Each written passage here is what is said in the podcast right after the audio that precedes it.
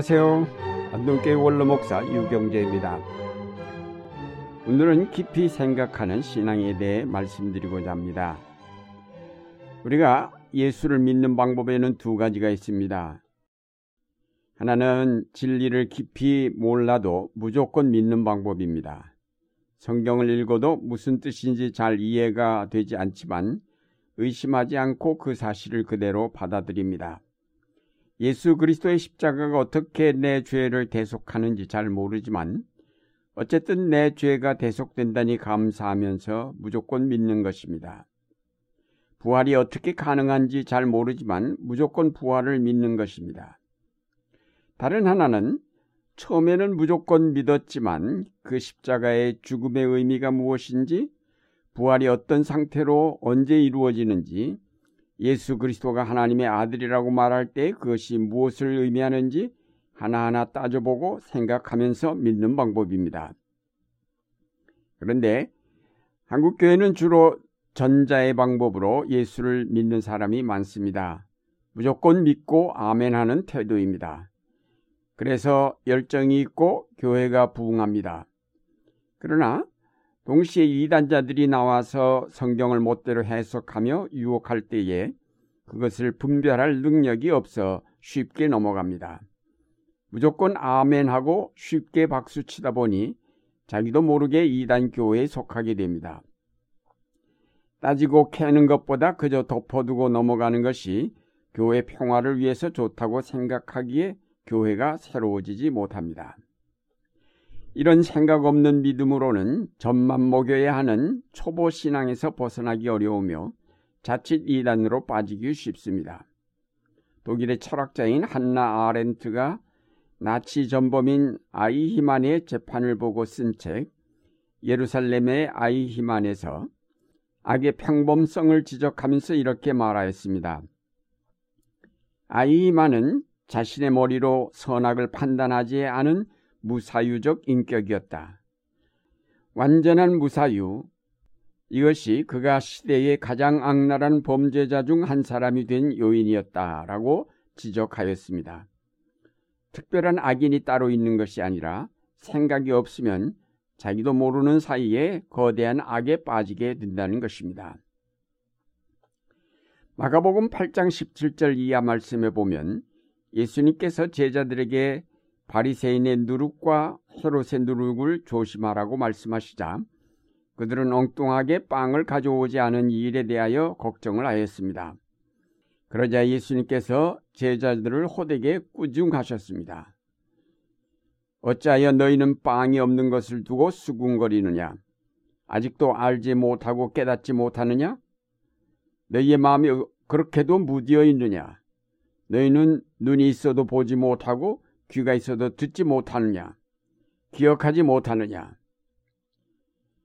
그렇게 가까이 예수님을 모신 제자들도 헛된 정치적 욕망의 눈이 어두워져서 예수님의 말씀을 제대로 알아듣지 못하였습니다. 조금만 생각하여도 그 뜻이 무엇인지 알았을 텐데 제자들에게 영적인 것을 생각할 능력이 부족하였습니다. 예수님은 제자들에게 주로 비유로 천국의 복음을 말씀해 주셨습니다. 그것은 제자들로 하여금 생각하도록 훈련시키신 것이기도 합니다. 비유란 이야기를 통해 어떤 진리를 전하는 수단인데 생각을 해야만 그 뜻이 무엇인지를 알 수 있습니다. 제자들은 예수님의 비유를 들으면서 생각하는 법을 배웠고 후에 오순절 다락방에서 성령의 임재를 통하여 미처 몰랐던 하늘의 비밀들을 깨닫게 되었습니다. 성령은 우리의 사고의 범위를 넓혀 주셔서 이 땅의 것만을 생각하던 머리로 영의 세계까지 생각하게 만드셨습니다. 그러므로 깊이 생각한다는 것은 생각의 범위가 하늘에까지 미치는 것을 의미합니다. 이 땅의 경험과 논리로는 이해되지 않지만 성령의 깨우치심을 통해 영의 세계를 받아들이게 되면 그 생각이 깊어질 수밖에 없습니다. 한길 물 속에서만 살던 물고기가 깊은 바다에 이르게 되면 한길 물 속에서 볼 수 없었던 신비한 세계를 보게 되는 것처럼 이 땅의 것만 생각하고 그 논리대로만 살던 우리가 그것과 비교할 수 없이 넓고 신비한 영의 세계에 들어가게 되면 자연 우리의 생각도 그만큼 깊어질 수밖에 없습니다. 나 중심으로 생각하며 살던 우리가 하나님을 만나 하나님 중심의 삶으로 변화되면 전에 생각하지 않던 하나님의 구원과 은총과 그 역사를 생각하지 않을 수 없게 됩니다. 우리가 하나님 나라를 깊이 생각하면 할수록 나 자신을 버리게 되고 하나님의 생명으로 통합되어 가는 것을 느끼게 됩니다.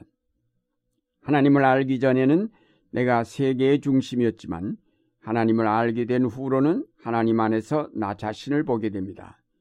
이는 마치 땅에서만 보던 세상을 비행기 타고 내려다볼 때 전혀 다르게 보이는 것과 같습니다.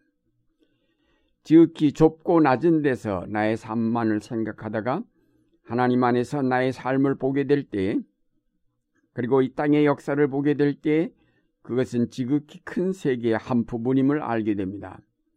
전에는 문제가 커 보여서 근심하며 걱정하던 일도 하나님 안에서 바라보면 지극히 작고 별것 아닌 것임을 발견하게 됩니다. 따라서 깊이 생각하려면 전에 가졌던 얕은 생각을 버려야 합니다. 생각하는 자리가 다르다는 사실을 인식해야 합니다. 전에는 땅에서 땅의 일만 생각하였는데 지금은 하늘에서 하늘과 땅의 일을 함께 생각해야 합니다. 예수님께서 이 땅에 오셔서 교훈하시고 하늘나라의 비밀을 말씀하셨을 때 사람들이 그것을 알아듣지 못한 것은 그들이 땅에 속하였기 때문입니다. 연복음 3장에 니고데모가 밤중에 예수님을 찾아와 대화를 나누었을 때도 니고데모는 철저하게 이 땅에 속한 사고를 하였고 예수님은 하늘나라의 방식으로 말씀하셨기 때문에 니고데모가 그 말씀을 알아듣지 못하였습니다. 니고데모는 그 당시 사람으로는 꽤 생각하는 축에 속하였음에도 예수님의 거듭나야 한다는 말씀을 전혀 이해하지 못하였습니다. 사도 바울은 그런 의미에서 참으로 뛰어난 신앙인이었습니다.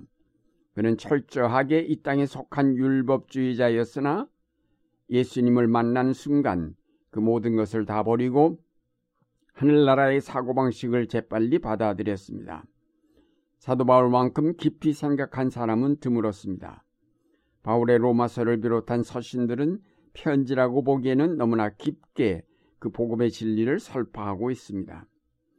그가 그렇게 깊이 생각할 수 있었던 것은 과거의 사고방식을 철저하게 버리고 성령의 인도하심을 따라 새로운 사고의 자리에 올랐고 거기서 모든 것을 새롭게 보기 시작하였기 때문에 가능하였습니다.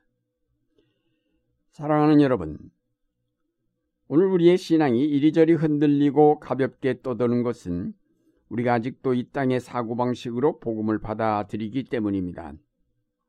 경제 성장 논리를 따라 교회 성장을 서둘렀기 때문에 오늘날 교회가 많은 문제를 안고 있습니다.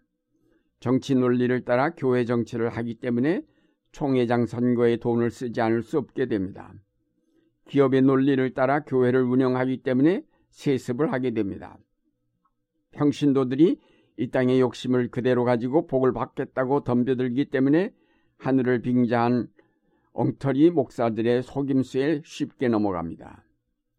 그러므로 깊이 생각하십시오.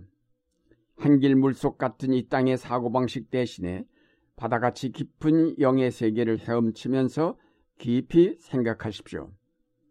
그럴 때 여러분은 흔들지 않는 확고한 신앙을 갖게 될 것입니다. 아무 때나 생각 없이 아멘을 남발하지 말고 정말 아멘 해야 할 때 아멘 하시기 바랍니다. 여러분이 깊이 생각하면 할수록 여러분의 신앙의 뿌리가 깊어질 것입니다.